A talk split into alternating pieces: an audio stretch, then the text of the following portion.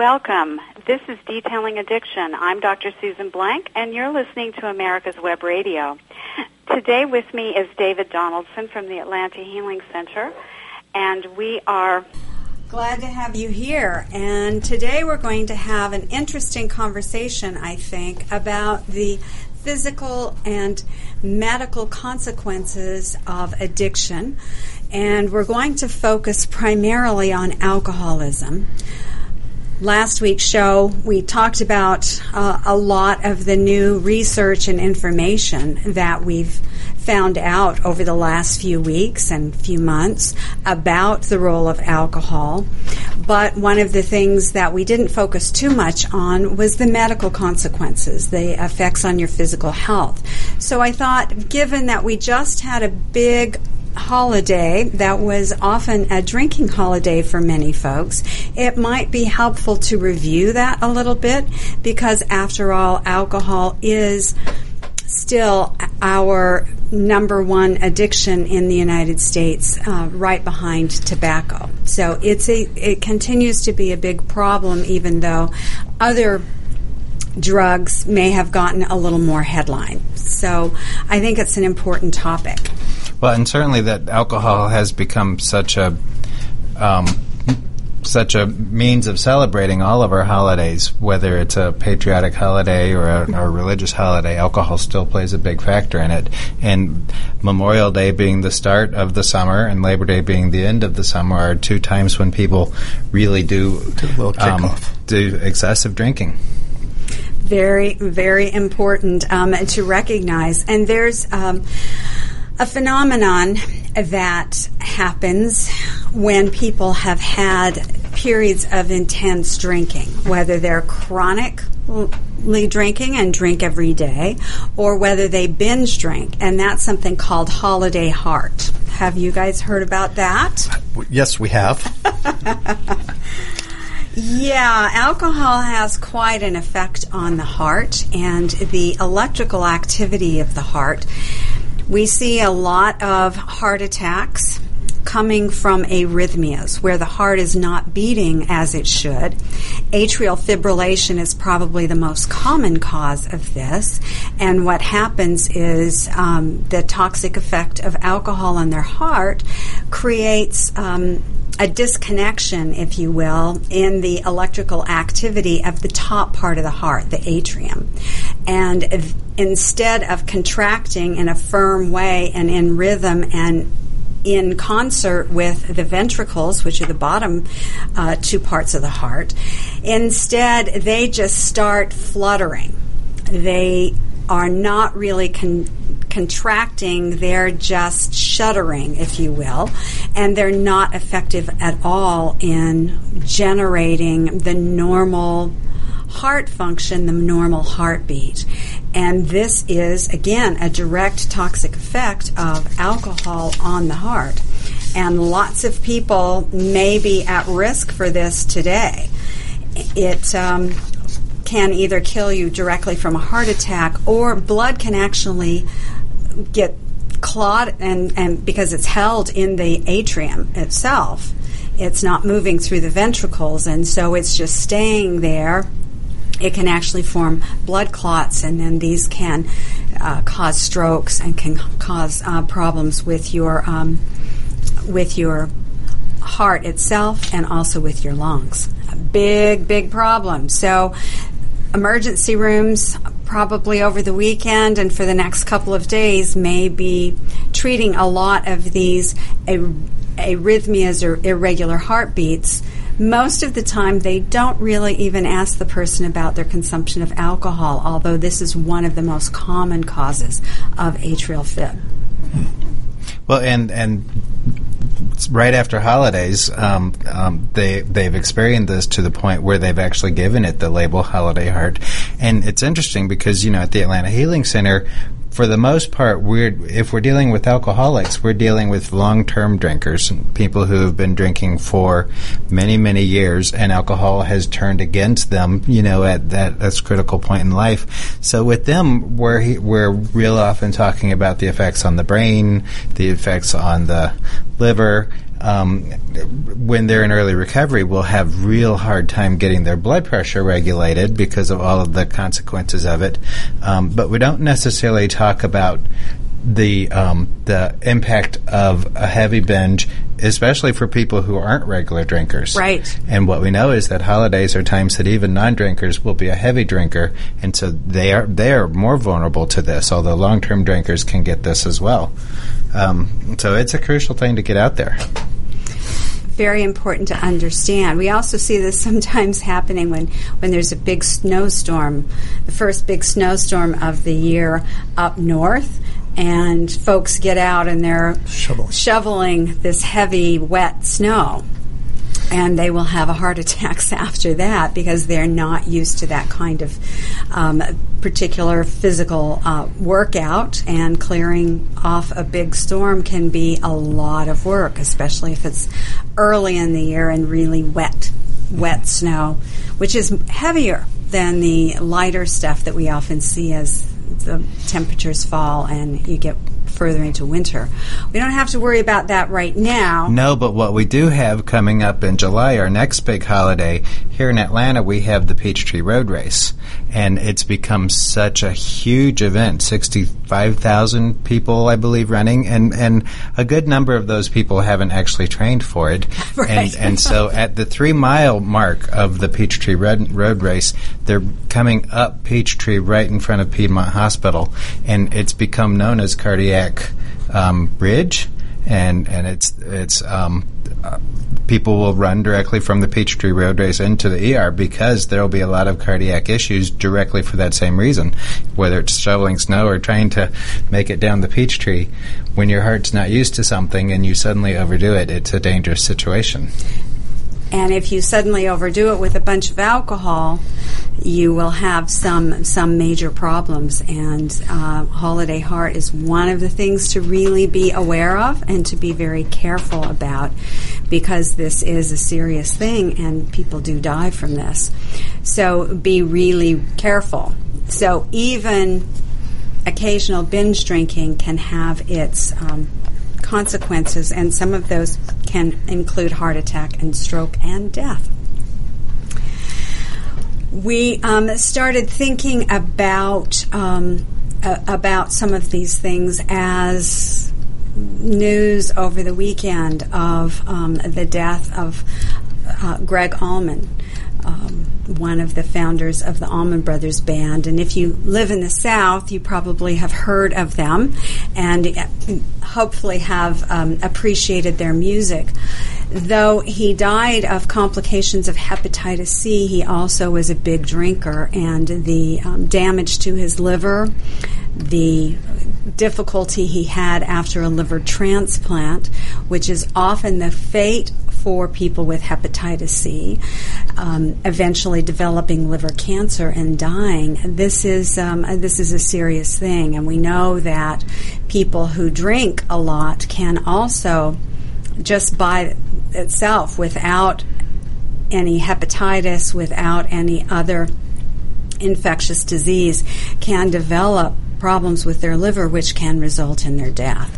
So, lots of um, sad memories to think about in terms of all of the people over the years that we have lost because of alcohol combined with other drugs or alcohol by itself, resulting in uh, early death of people who would have a lot to give if they could have lived a bit longer. So that made us think a little bit about let's talk about some of the medical consequences because I'm not so sure that people often think about them. Well, and I think of the number of shows that we've done after after somebody significant has passed away from addiction, and and most recently, it's generally been an opiate related overdose that's that's brought this conversation up. But even looking back through through most of those situations, alcohol was involved, if if not a, a big part of it, it, it, was at least a contributing factor into why somebody who may have had some previous recovery picked up the opiates again. So, um, I mean, the the part of what we've known for a long time is that that alcohol is is very responsible for our hospitals being as busy as they are, and for for many of the illnesses that our our nation is facing. Um, and the amount of substance use disorder that, that we're dealing with is, is alcohol directly connected. I um, I thought that you know right here would be a good spot to bring up the uh, Tiger Woods DUI because um, this morning on on the news where I was hearing it. Um, in his statement, apparently he was making it very, very clear that he had not, that his DUI was not induced by alcohol in any way.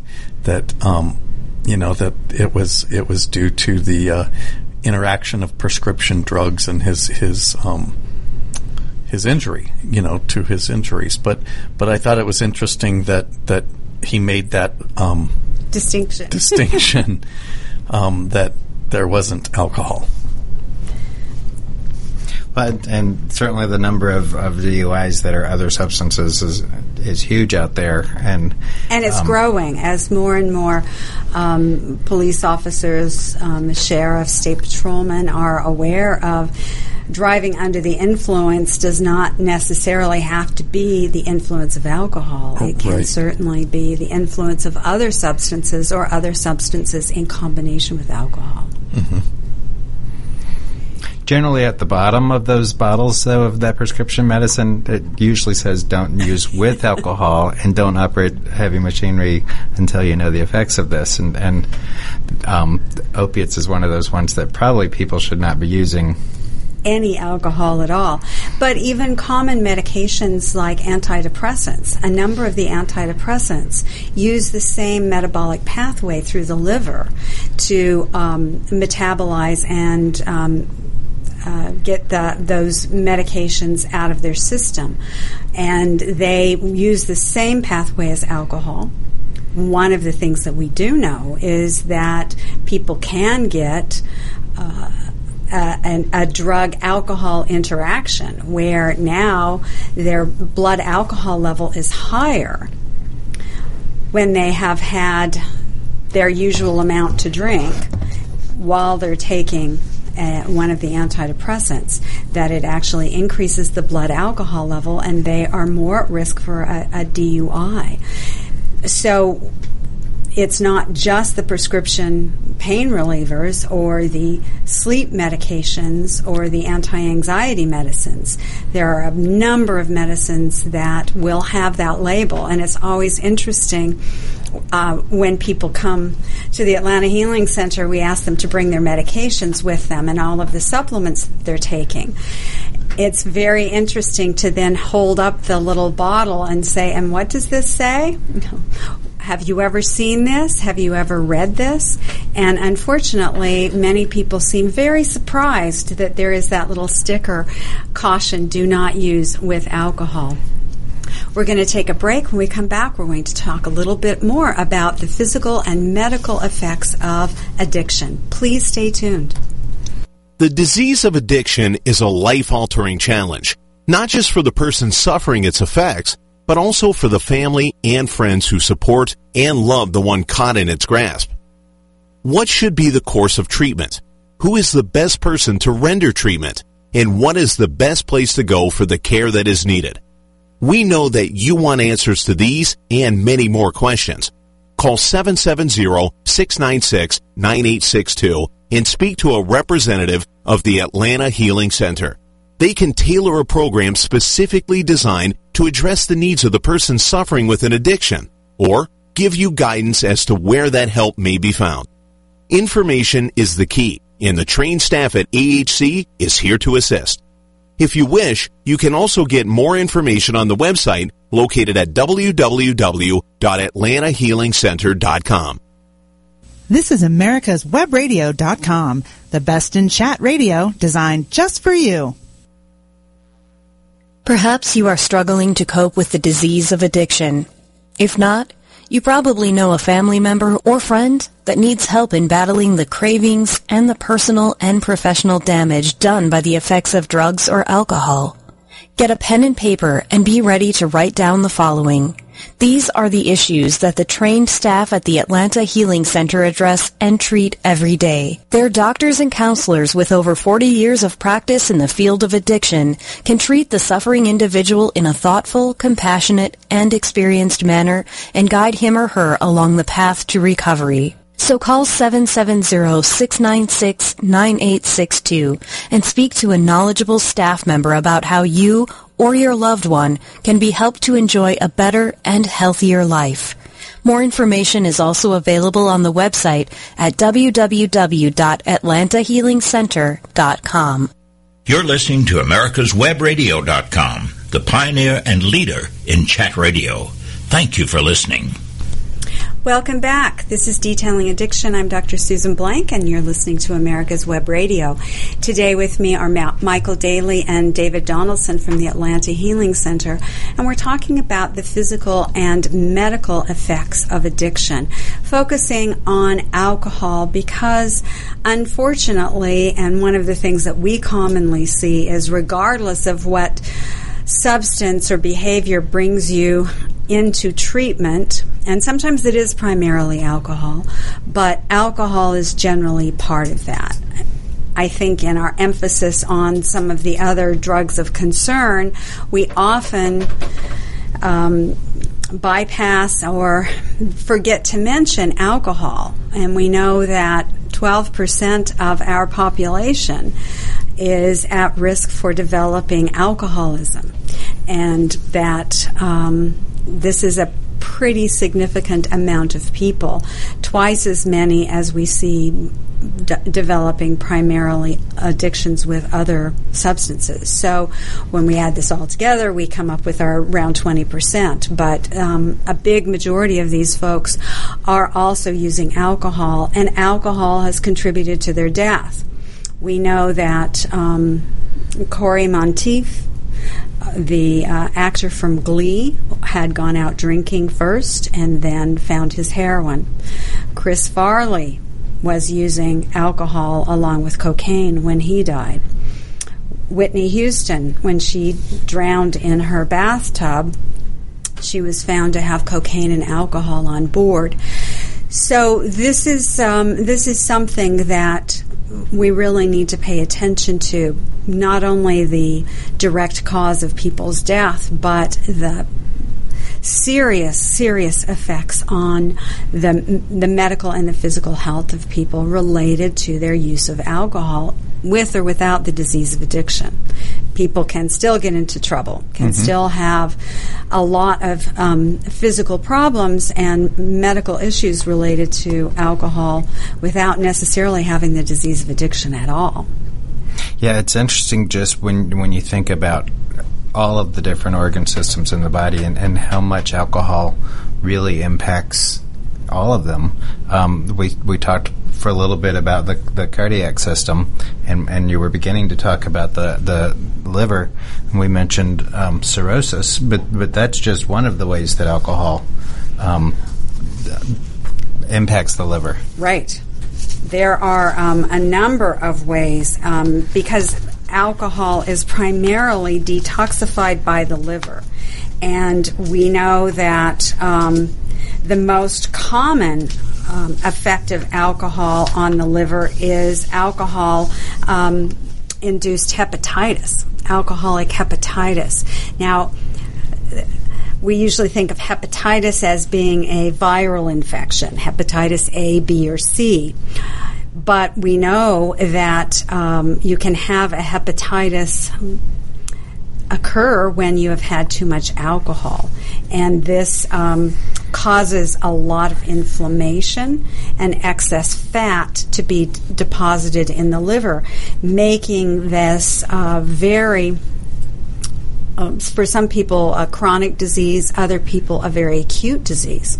Now, sometimes our patients won't even be aware of it, and it's not until we are looking at their blood work when they come in and we see very elevated liver enzymes. These enzymes are extremely important in being able to help break down the food that we eat, to break down the toxins we're exposed to, to break down the medications that we take. Really important, and they should not be in any great numbers circulating in our bloodstream. And when that happens, we know that damage has happened to the liver. So sometimes people have absolutely no idea that they're having liver problems.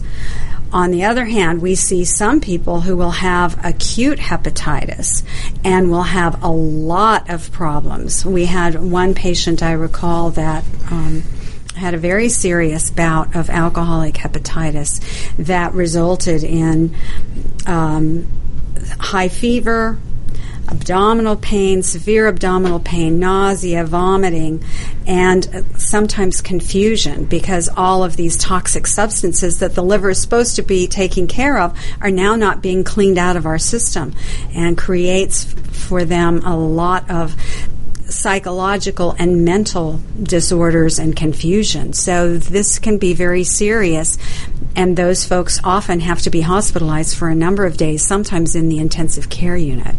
So I, I, actually was wondering, in terms of this opportunity to just you know keep pulling out on your medical mind, um, some of the things that we're actually looking at. For inst- for instance, when we're looking at a, a hepatic mm-hmm. liver, what would somebody somebody who's been told, okay, you've got a fatty liver, would that be the same as a hepatic liver, or are these are these two separate mm-hmm. diseases that the person is dealing with? Um, uh, hepatic is another word for liver. So someone with hepatitis C has this virus of the liver. Right. Hepatic encephalo- encephalopathy, blah, um, that is a um, change in your mental status where you're confused, you're delirious, you may be hallucinating, and that is related to your liver. Hepatic means liver. But this is after they've been drinking. Generally. Or, or not during which, I mean, that's not part of a drunkenness. Right, yes. It may not have anything, they may have not had anything to drink for a long time. And this is also separate from the um, delirium that we see when people are in acute alcohol withdrawal. The delirium tremens is another altered state of consciousness associated with a high fever, high body temperature, high blood pressure that is uh, potentially life threatening. Even if the person is in the ICU, people do die from alcohol withdrawal. So the toxicity and the um, the problems that happen when our liver isn't working particularly toxicity to our brain, is very apparent and can happen in a number of different settings related to different problems with your liver. A real problem. Now, when you, most of the time when you hear people having to have a liver transplant, um, it's related to cirrhosis of the liver.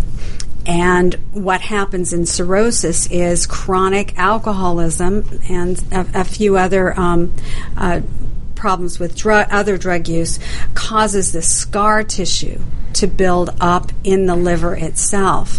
And so the normal uh, liver um, organ is now replaced with scar tissue. So the liver is less able to function normally and not able to. Um, um, to operate efficiently, and gradually the liver just starts to break down, and it's not able at all to do its its normal functions. And now we're susceptible to infections. We can't uh, obtain some of the nutrients that we need, and we're going to have a lot more trouble removing harmful substances from our blood. And so scar tissue, like if you have a, if you have a scar on your arm, people often talk about how they'll feel the skin on the arm and then they'll feel a scar and it feels totally different. And the scar on your arm doesn't tan and it doesn't react the way the rest of your skin does with mm-hmm. when things are going on. When we're talking about the liver, a scar isn't processing chemicals. It's not doing anything that the liver would do. It's right. just there keeping the li- liver together. Right, basically. And over time, as more and more of the liver becomes scar tissue, then there's less and less of the actual function of the liver being taken care of, and you begin to see a number of problems. One of them is jaundice. That's the that's what we typically see when somebody Right. shows up for treatment. Their abdomen is extended and they're kind of yellowish, um, and and at that point you either hope they're already on the the transplant list or you know they're about to talk about I'm here because I need to get on the transplant list. It's very interesting because uh, and people who have a dark tan or people of color, it's sometimes hard to see the jaundice, except if you pull down their eyelid, their bottom eyelid, and look at the whites of their eye, and the whites of their eye are no longer white. They're now yellow, a very vivid bright yellow. And what has happened is that the liver is beginning to fail. Important blood vessels also go through the liver, and they bring the um, the veins bring the toxins to the body, and the arteries um, help remove them. And one of the things that happens is as you get cirrhosis, you begin to have um, swelling of the abdomen because it's not we're not clearing the fluids as easily as we need to. The portal vein is not working correctly. We're not getting the blood back up to the heart. We don't have enough protein in our body because our body is not effectively using the protein that we may have eaten. And so we can't keep the fluid part of our blood in the bloodstream, and so that fluid is now leaking out into the abdomen, and you're having what we call ascites, where the abdomen is just filling up with this fluid, and um, uh, the person is this very painful, can be very uncomfortable, and this is one of the things that happen when you have this scar tissue forming in the liver, and the liver no longer being able to even allow normal blood to be able to pass through it and to be filtered. Um, the jaundice comes from an, one of the other functions of the liver, which is to break down red blood cells. Now, some of you may um, be aware of the fact that the long bones in our body, like the big bones in our legs and in our arms, these bones, inside them, the marrow of these bones is the part of our body that generates our blood cells. So our white cells that fight infection, our red cells that carry oxygen and platelets. These are the important um, cells that help clot our blood if we cut ourselves or we injure ourselves when the liver isn't working correctly, it's uh, part of its job is to make sure that old red blood cells are taken out of circulation and broken down. And one of the things that they um, break down and then we have go out in our feces is heme, and that's the iron part of the blood when the liver isn't working effectively, this heme builds up in the bloodstream, and that's what turns you yellowy orange. So that's how you get jaundice. We're going to take a break now. Uh, please stay tuned. We've got lots of other interesting medical facts about addiction. Thanks for listening. Perhaps you are struggling to cope with the disease of addiction. If not, you probably know a family member or friend that needs help in battling the cravings and the personal and professional damage done by the effects of drugs or alcohol. Get a pen and paper and be ready to write down the following. These are the issues that the trained staff at the Atlanta Healing Center address and treat every day. Their doctors and counselors with over 40 years of practice in the field of addiction can treat the suffering individual in a thoughtful, compassionate, and experienced manner and guide him or her along the path to recovery. So call 770-696-9862 and speak to a knowledgeable staff member about how you or your loved one can be helped to enjoy a better and healthier life. More information is also available on the website at www.atlantahealingcenter.com. This is Lawyer Liz. Join me each week as we discuss drones, the Internet of Things, and all the technology in between. It's Buzz Off with Lawyer Liz, Wednesdays at 2. The disease of addiction is a life-altering challenge. not just for the person suffering its effects, but also for the family and friends who support and love the one caught in its grasp. What should be the course of treatment? Who is the best person to render treatment? And what is the best place to go for the care that is needed? We know that you want answers to these and many more questions. Call 770-696-9862 and speak to a representative of the Atlanta Healing Center. They can tailor a program specifically designed to address the needs of the person suffering with an addiction or give you guidance as to where that help may be found. Information is the key and the trained staff at AHC is here to assist.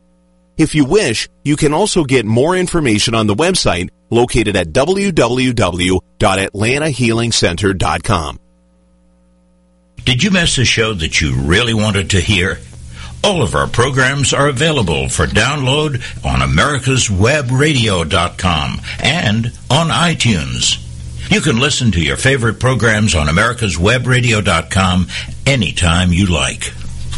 This is americaswebradio.com, the best in chat radio designed just for you. Welcome back. This is Dr. Susan Blank, and you're listening to Detailing Addiction on America's Web Radio. Today, David Donaldson and Michael Daly and myself have been talking about some of the physical and medical complications of addiction, particularly addiction related to alcohol, because again, that's our most common drug of use in the United States next to tobacco. Uh, right before we took a break, we were talking about um, liver diseases, and I thought that it might be helpful to just recognize how common these actually are. One in five heavy drinkers will develop alcoholic hepatitis. That's the inflammation of uh, the liver.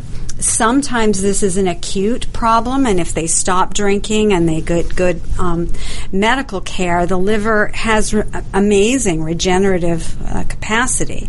But sometimes, uh, even with good medical care, uh, people go back and start drinking again, and they are likely to develop um, chronic he- hepatitis, which is an ongoing deterioration of their liver. Part of what you often talk about is how how um, detox and relapse is so destructive, in particular on the brain. But we know even with the liver, if if the the person has had a period of abstinence and their liver has begun really healing, and then they go back to drinking, that inflammation that and the the, the problems they were having come back very quickly. Yes they do, and it's a big risk. And you each time you go in and out of detox, in and out of recovery, you are increasing the risk that you're going to cross that line. And unfortunately, most of us don't know where that line is, where we now move from an acute problem that can heal and the liver repair itself to a more chronic problem, um, such as um, chronic hepatitis or um, or some brain dysfunction that we're going to talk about in a minute. But um, so one in five heavy drinkers can, will get this um, will get hepatitis, the inflammation, and one in four will develop cirrhosis, the scarring of the liver that's quite a few people, and that is um, one of um, you know a, a, major cost that we have here in the U.S. in terms of um, health costs.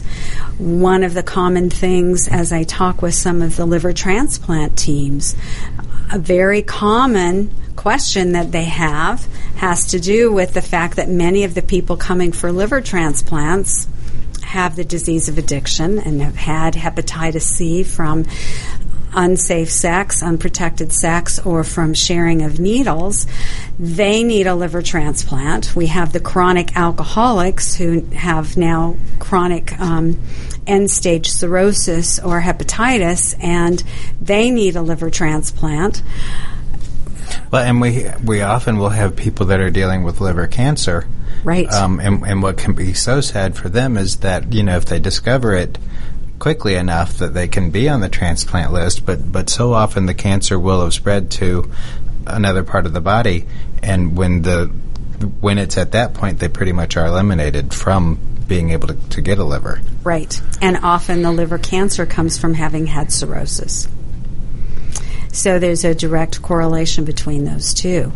And, you know, on the bright side, on the bright side, quitting drinking, quitting smoking, many, many times we do see the liver able to heal and repair itself. And it's really important that people get into recovery and stay in recovery to minimize these long term, chronic, often fatal diseases that can happen if they continue to drink. So, Pancreatitis? Uh, pancreatitis. should, we, should, we, move on let's through the organ system? To, let's move on to the pancreas because this is another common reason people get hospitalized. So you, these these systems are all c- keeping balance, and so for for um, the regular common person, the pancreas is there to help keep our insulin insulin levels correct. So our, they're they're controlling the amount of sugar that's in our blood and the amount of glucose that's getting sent throughout the system. And when when it's getting impacted by alcohol, um, it can it causes the, the pancreas to become inflamed, pancreatitis, and what we'll see is the you know the common man we see abdominal pain, we see back pain, nausea, vomiting, fever, and and often we'll hear about people that are admitted into the hospital because of pancreatitis. Um, and we'll see them again, and they're back out there drinking, and they're thinking, well, this was a one time event, and I don't have anything I really need to worry about. They'll even have been told, um, you know, just drink moderately and, and um, be careful. Be careful. um, but inevitably they're in the hospital again with an, an, incredibly painful experience. Yes, it's very, very painful. And one of the reasons that it's so painful is in addition to the role of the pancreas in terms of sending out the insulin trucks that pick up the sugar in our blood that comes from our food being digested and drives them into the different organs and, diff- and muscle systems.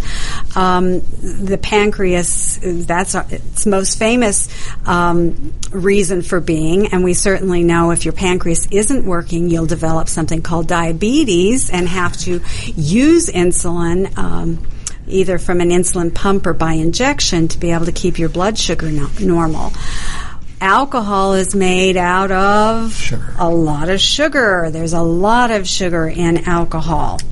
And um, this additional stress on the body is really hard.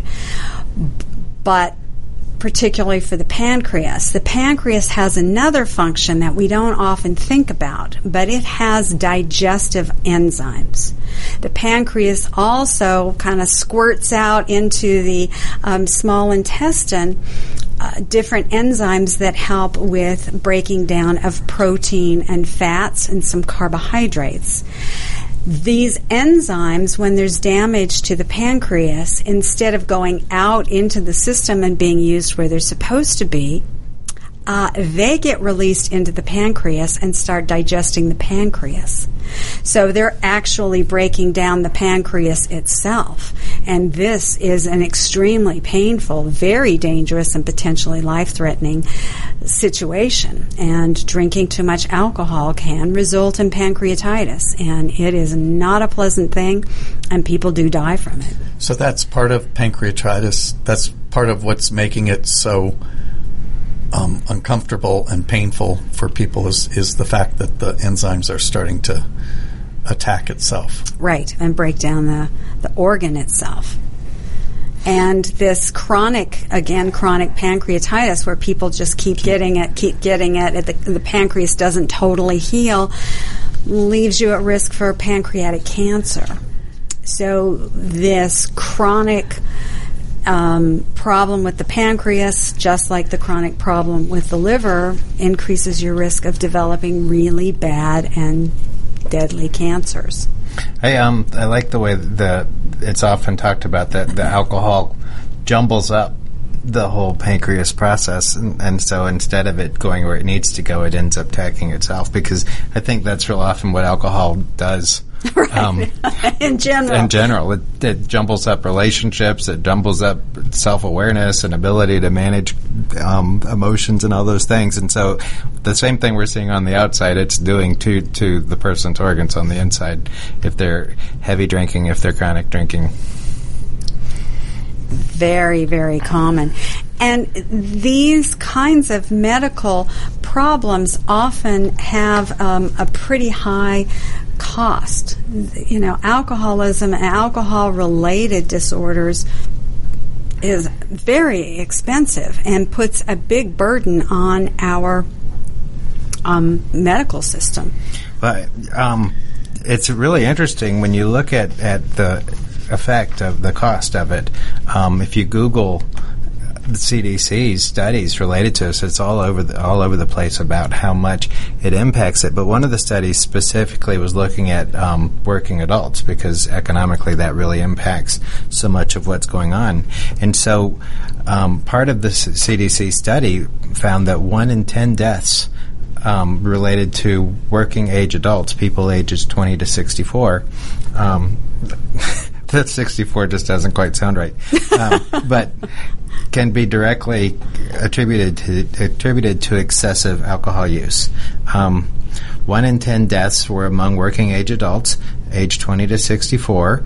Um, and, and so much of the cost of that is is um, accidents and not showing up for work and and those kind of costs, but also th- the fact that there's so many many people that die because of it. The the lack of productive years amongst people um, is something that impacts the whole society. One one study pointed out, I'm losing the number, 224 billion with a B dollars um, directed in 2006 um, impacting our, our society as a whole from the from the impact of alcohol. So, lost wages, lost productivity, medical costs, loss of life. Loss of productive years. It's it's huge. And if you think about the ages 20 to 64, anybody dying under the age of 64, we always say, "Wow, they were so young." Uh, as I approach that number, um, I, I think numbers higher than that are pretty young to die, but, um, but that's just a change of my current perspective. But the idea that that they are losing these productive years where most people don't die in those years. Those are not the common years for people to be dying, and yet so many of them are related to the disease of addiction, and so many of them are related to alcohol. But and especially you know ages 40 to 64 or so are are actually the most productive years. Those earlier years, you're you're learning your skill, you're learning your trade, you're building up your network, and you're starting to ear- to increase your ability to, to earn a living. But your your big earning years are at the time when when alcohol is also taking people out. a very tough kind of thing that happens, and um, it's a it's a huge loss to society and um, to people and their families. So, uh, one of the areas that we usually talk about is our brain. And we talk about the direct toxic effects and the impairment in judgment, the impairment in memory, all of these changes that happen when someone's directly under the influence of alcohol. But when we're going to take a break and when we come back, we're going to talk about how alcohol affects the brain over the longer term and the different problems we see there. Thanks for listening. We'll be right back. The disease of addiction is a life altering challenge, not just for the person suffering its effects, but also for the family and friends who support and love the one caught in its grasp. What should be the course of treatment? Who is the best person to render treatment? And what is the best place to go for the care that is needed? We know that you want answers to these and many more questions. Call 770-696-9862 and speak to a representative of the Atlanta Healing Center.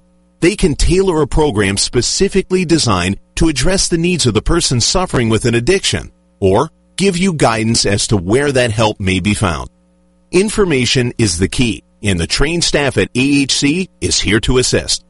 If you wish, you can also get more information on the website located at www.atlantahealingcenter.com.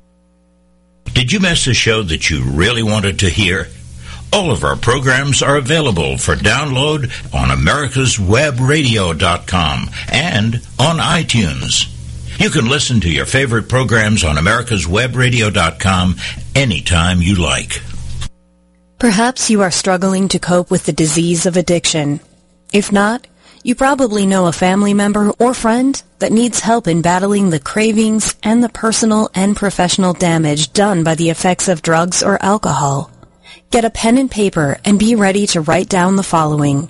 These are the issues that the trained staff at the Atlanta Healing Center address and treat every day. Their doctors and counselors with over 40 years of practice in the field of addiction can treat the suffering individual in a thoughtful, compassionate, and experienced manner and guide him or her along the path to recovery. So call 770-696-9862 and speak to a knowledgeable staff member about how you or your loved one can be helped to enjoy a better and healthier life. More information is also available on the website at www.atlantahealingcenter.com. This is America's Webradio.com, the best in chat radio designed just for you. Welcome back. This is Detailing Addiction. I'm Dr. Susan Blank, and this is America's Web Radio. Michael Daly and David Donaldson and myself are talking about uh, the physical and medical aspects of addiction, particularly focusing on alcohol. And one of the areas that we talk about a lot, as I said right before the break, is the brain and the effects of alcohol on the brain. Acutely, we talk about that a lot. We talk about what happens when people have the disease of addiction and the changes that are um, that occur in the brain. But um, there are some very specific organs within the brain or regions within the brain that are really affected by alcohol, both acutely and then in the long term. And one area is um, the cerebellum.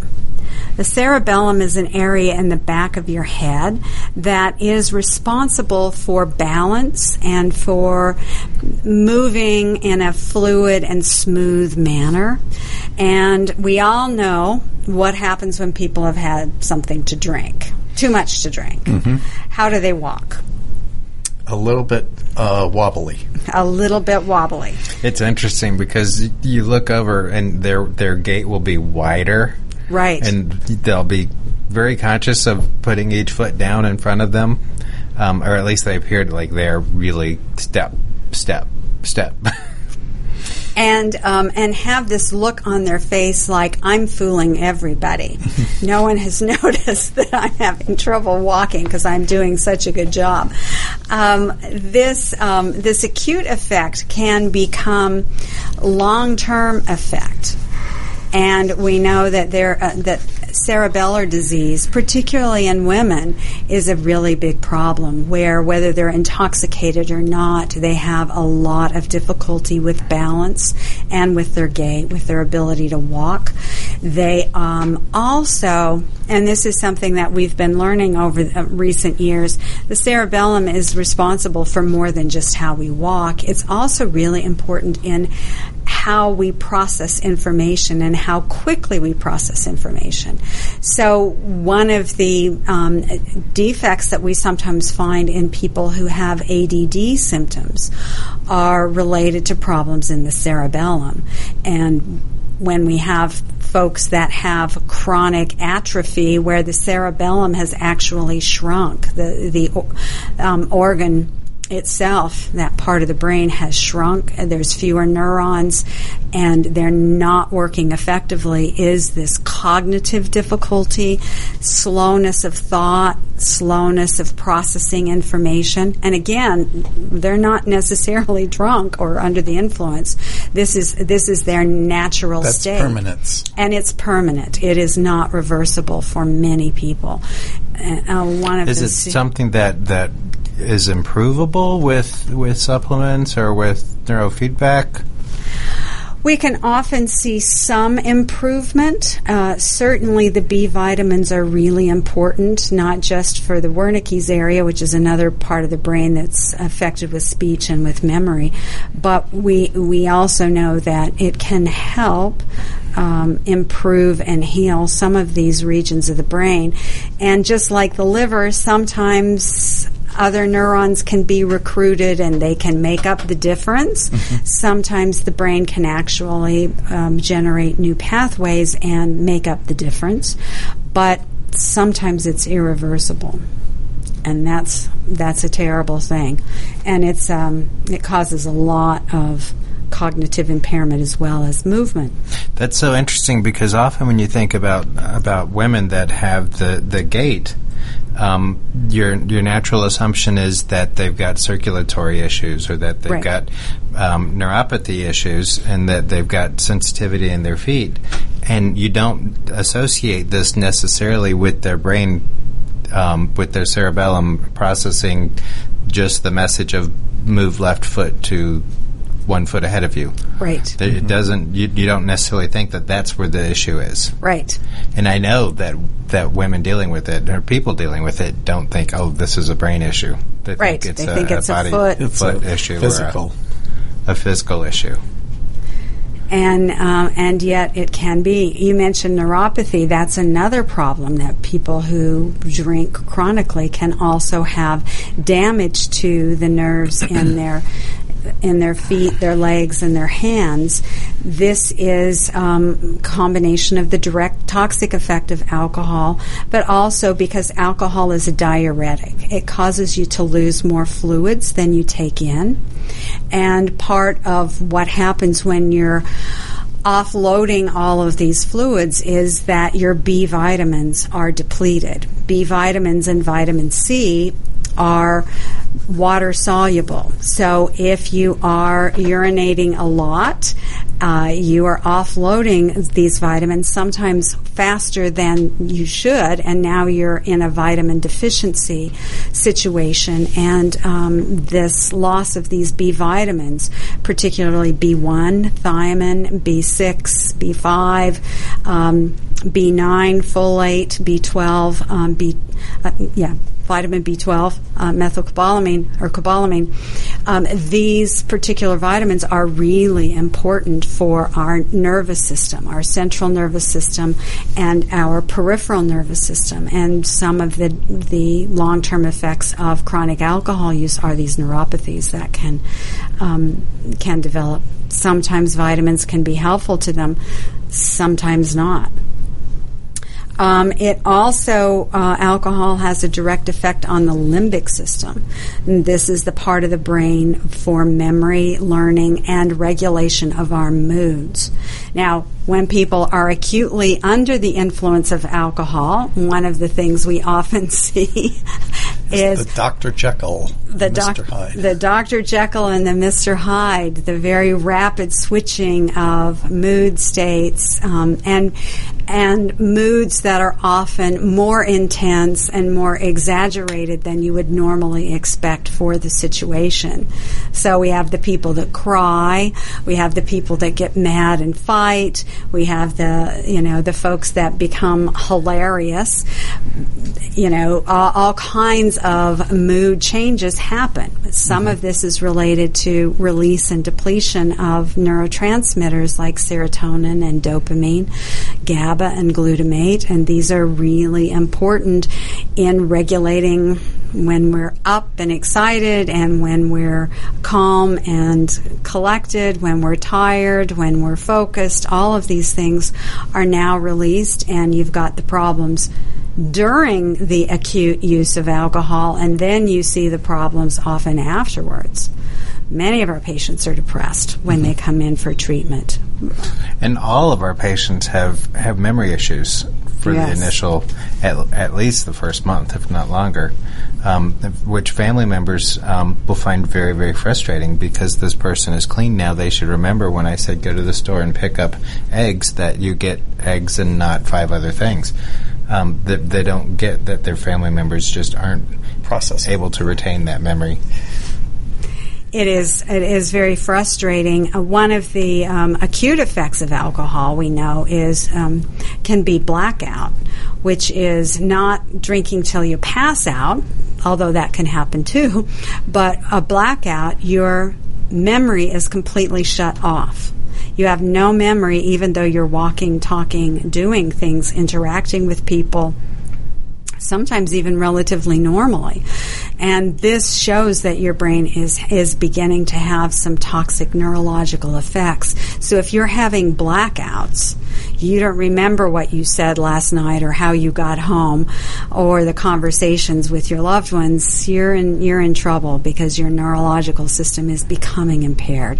And overall, your brain just becomes, it shrinks. You lose neurons, you, you lose um, mass of your brain much more quickly than you would have expected. And this is much harder on women than men. So that's a big, big deal. There's such a balance between the neurotransmitters, between the, the glutamate that gets people up and going and the GABA, which helps people chill out, and, and the balance of the right serotonin level and the right um, um, endorphin levels. And we know that when somebody is, is drinking, especially if they're drinking excessively, that it throws that balance off. But the brain also tries to compensate for that. So it'll end up releasing extra um, um, glutamate or extra GABA, and the person can really end up in a, a dangerous place with the withdrawal because of the brain trying to compensate. And when that happens, um, it, it can be very dangerous and can result in seizures and sometimes even death from the delirium tremens we talked about earlier. So, yes, acutely and non acutely, we see these um, significant effects. And when you've wasted your neurotransmitters and wasted your vitamins because of the direct effect of alcohol, the longer term effects on your mood and on your memory are certainly there. You mentioned a little bit about cancer, and we'll um, just briefly say that every place that alcohol touches through your whole intestinal system, from your mouth, your uh, pharynx, your larynx, your esophagus, your colon, all of these things can be directly affected by alcohol and give you an increased risk of cancer. So now that we've made your day in a very happy way, uh, we look forward to seeing you next week on Detailing Addiction. Perhaps you are struggling to cope with the disease of addiction. If not, you probably know a family member or friend that needs help in battling the cravings and the personal and professional damage done by the effects of drugs or alcohol. Get a pen and paper and be ready to write down the following. These are the issues that the trained staff at the Atlanta Healing Center address and treat every day. Their doctors and counselors with over 40 years of practice in the field of addiction can treat the suffering individual in a thoughtful, compassionate, and experienced manner and guide him or her along the path to recovery. So call 770-696-9862 and speak to a knowledgeable staff member about how you or your loved one can be helped to enjoy a better and healthier life. More information is also available on the website at www.atlantahealingcenter.com. Did you miss a show that you really wanted to hear? All of our programs are available for download on americaswebradio.com and on iTunes. You can listen to your favorite programs on americaswebradio.com anytime you like.